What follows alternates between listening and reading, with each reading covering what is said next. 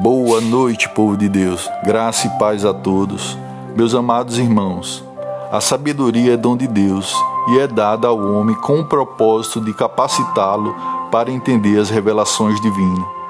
E é dada de bom grado aos que a pedem, conforme está escrito no livro de Tiago, capítulo 1, versículos 5 e 6, que diz: E se algum de vós tem falta de sabedoria, peça a Deus que a todos dá liberalmente, e o não lance em rosto e ser-lhe-á dada.